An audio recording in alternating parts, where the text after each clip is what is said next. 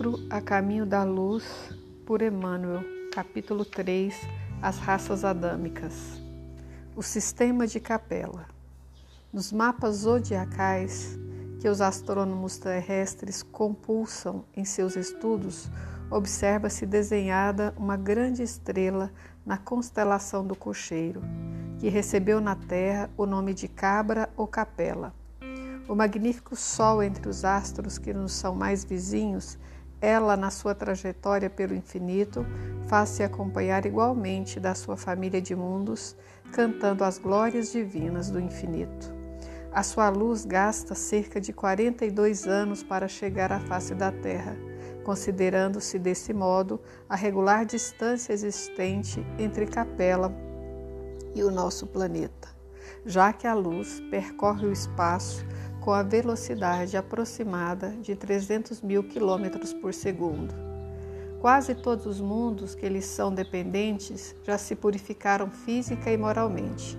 Examinadas as condições de atraso moral da Terra, onde o homem se reconforta com as vísceras dos seus irmãos inferiores, como nas eras pré-históricas de sua existência, marcham uns contra os outros ao som de hinos guerreiros, desconhecendo os mais comezinhos princípios de fraternidade e pouco realizando em favor da extinção do egoísmo, da vaidade, do seu infeliz orgulho.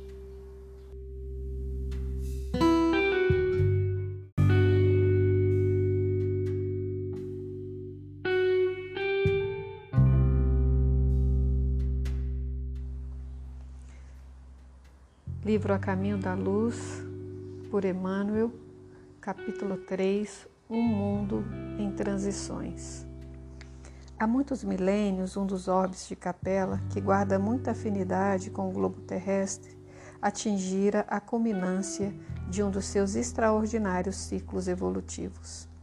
As lutas finais de um longo aperfeiçoamento estavam delineadas como ora acontece convosco, relativamente às transições esperadas no século XX neste crepúsculo de civilização.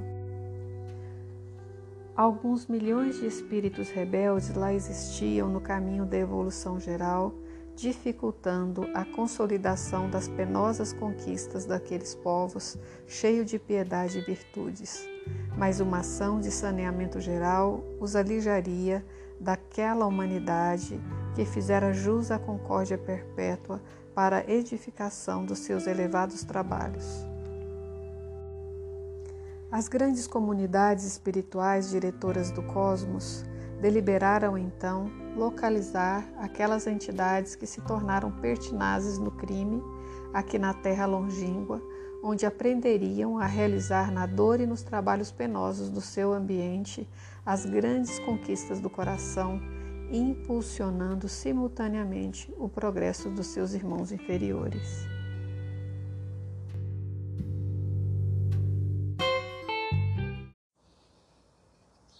A Caminho da Luz, por Emmanuel, capítulo 3 Espíritos exilados na Terra.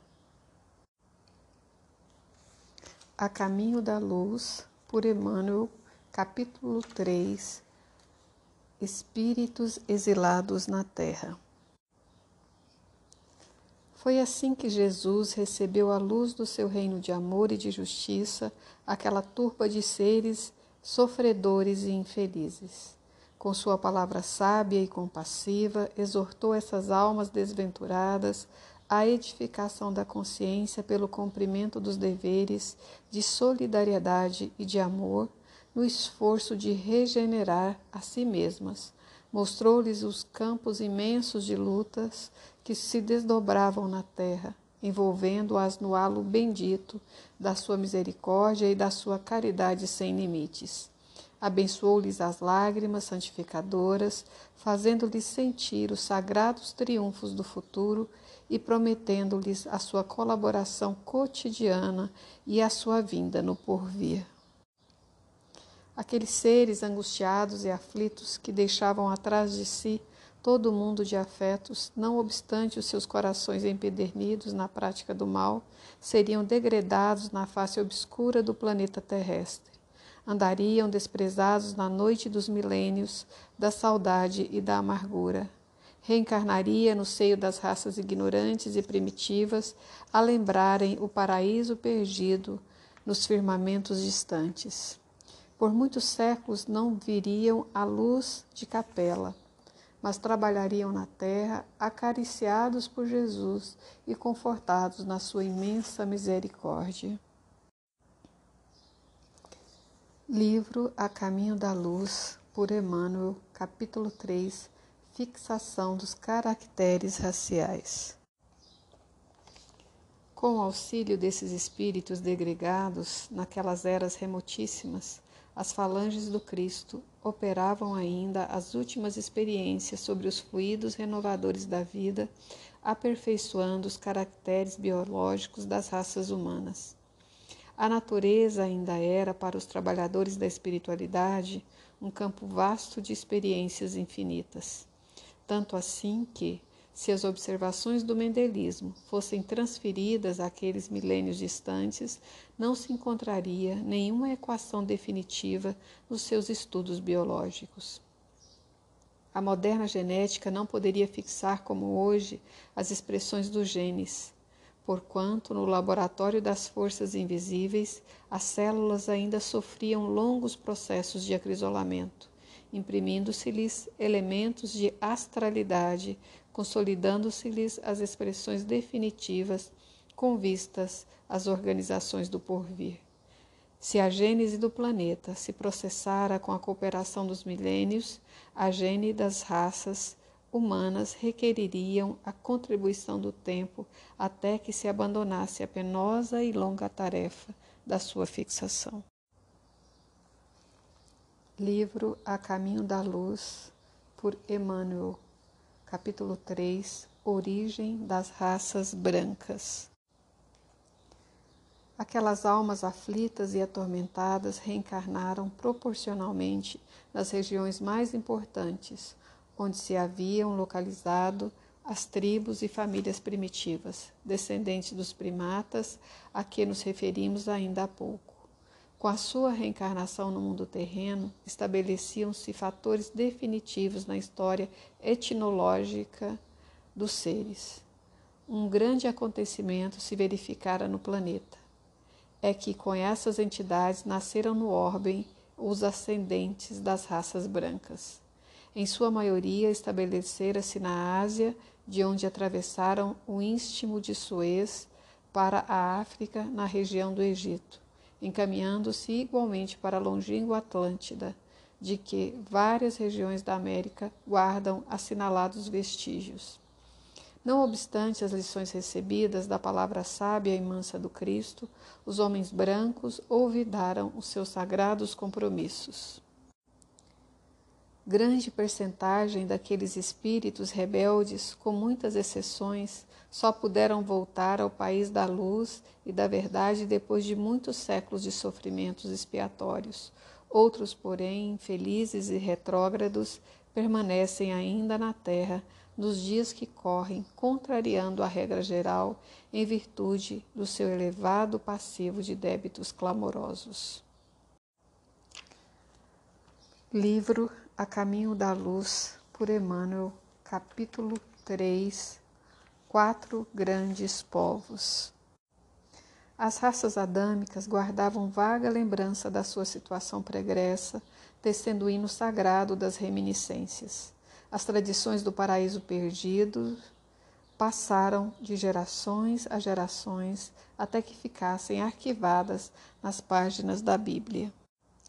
Aqueles seres decaídos e degredados à maneira de suas vidas passadas no mundo distante da capela, com o transcurso dos anos, reuniram-se em quatro grandes grupos que se fixaram depois nos povos mais antigos, obedecendo às afinidades sentimentais e linguísticas que os associavam na constelação do cocheiro. Unidos novamente na esteira do tempo, formaram desse modo o grupo dos Árias, a civilização do Egito, o povo de Israel e as castas da Índia. Dos Árias descende a maioria dos povos brancos da família indo-europeia. Nessa descendência, porém, é necessário incluir os latinos, os celtas e os gregos, além dos germanos e dos eslavos. As quatro grandes massas de degredados formaram os pródromos de toda a organização das civilizações futuras, introduzindo as mais largos benefícios no seio da raça amarela e da raça negra que já existiam. É de grande interesse o estudo de sua movimentação no curso da história. Através dessa análise, é possível examinarem-se os defeitos e virtudes que trouxeram do seu paraíso longínquo, bem como os antagonismos e idiosincrâncias peculiares a cada qual.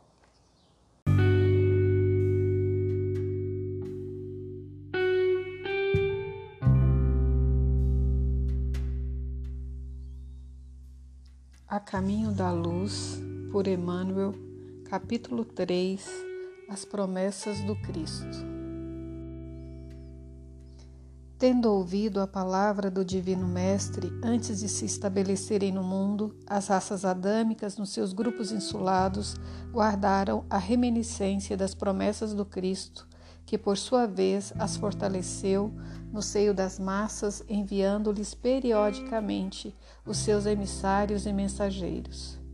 Eis porque as epopeias do Evangelho foram previstas e cantadas alguns milênios antes da vinda do sublime emissário. Os enviados do infinito falaram na China milenária da celeste figura do Salvador, muitos séculos antes do advento de Jesus. Os iniciados do Egito esperavam-no com as suas profecias. Na Pérsia, idealizaram a sua trajetória, antevendo-lhe os passos nos caminhos do porvir.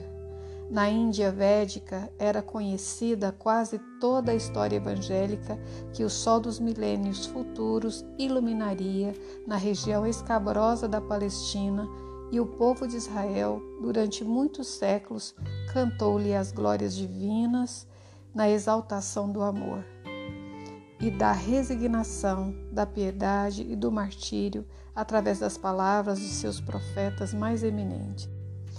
Uma secreta intuição iluminava o espírito divinatório das massas populares. Todos os povos o esperavam em seu seio acolhedor. Todos o queriam, localizando em seus caminhos a sua expressão sublime e divinizada. Todavia, apesar de surgir um dia no mundo, como alegria de todos os tristes e providência de todos os infortunados, a sombra do trono de, de Jessé, o Filho de Deus, em todas as suas circunstâncias, seria o verbo de luz e de amor do princípio, cuja genealogia se confunde na poeira dos sóis que rolam no infinito.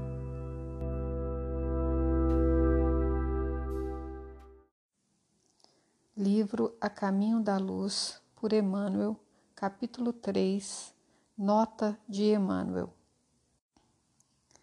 Entre as considerações acima e as do capítulo precedente, devemos ponderar o interstício de muitos séculos.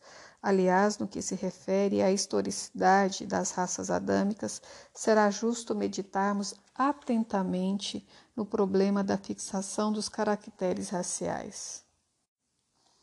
Apresentando o meu pensamento humilde, procurei demonstrar as largas experiências que os operários do invisível levaram a efeito sobre o complexos celulares, chegando a dizer da impossibilidade de qualquer cogitação mendelista nessa época da evolução planetária. Aos prepostos de Jesus foi necessária grande soma de tempo no sentido de fixar o tipo humano. Assim, pois, referimos-nos ao degredo dos emigrantes de capela, devemos esclarecer que nessa ocasião já o primata hominis se encontrava arregimentado em tribos numerosas. Depois de grandes experiências, foi que as migrações do Pamir se espalharam pelo orbe, obedecendo os sagrados roteiros delineados nas alturas. Quanto ao fato de se verificar a reencarnação de espíritos tão avançados em conhecimentos em corpos de raças primigênias, não deve causar repugnância ao entendimento. Lembremos-nos de que um metal puro, como o ouro, por exemplo, não se modifica pela circunstância de se apresentar em vaso imundo ou disforme. Toda oportunidade de realização do bem é sagrada. Quanto ao mais, o que fazer com o trabalhador desatento que estraçalha no mal todos os instrumentos perfeitos que lhe são confiados? Seu direito aos aparelhos mais preciosos sofrerá solução de continuidade.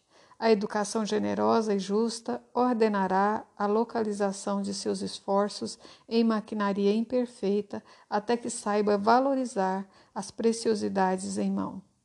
E todo o tempo a máquina deve estar de acordo com as disposições do operário para que o dever cumprido seja caminho aberto a direitos novos. Entre as raças negras e amarela, bem como entre os grandes agrupamentos primitivos da Lemúria, da Atlântida e de outras regiões que ficaram imprecisas no acervo de conhecimento dos povos, os exilados da capela trabalharam proficuamente, adquirindo a provisão de amor para suas consciências ressequidas. Como vemos, não houve retrocesso, mas providência justa de administração segundo os méritos de cada qual, no terreno do trabalho e do sofrimento para a redenção.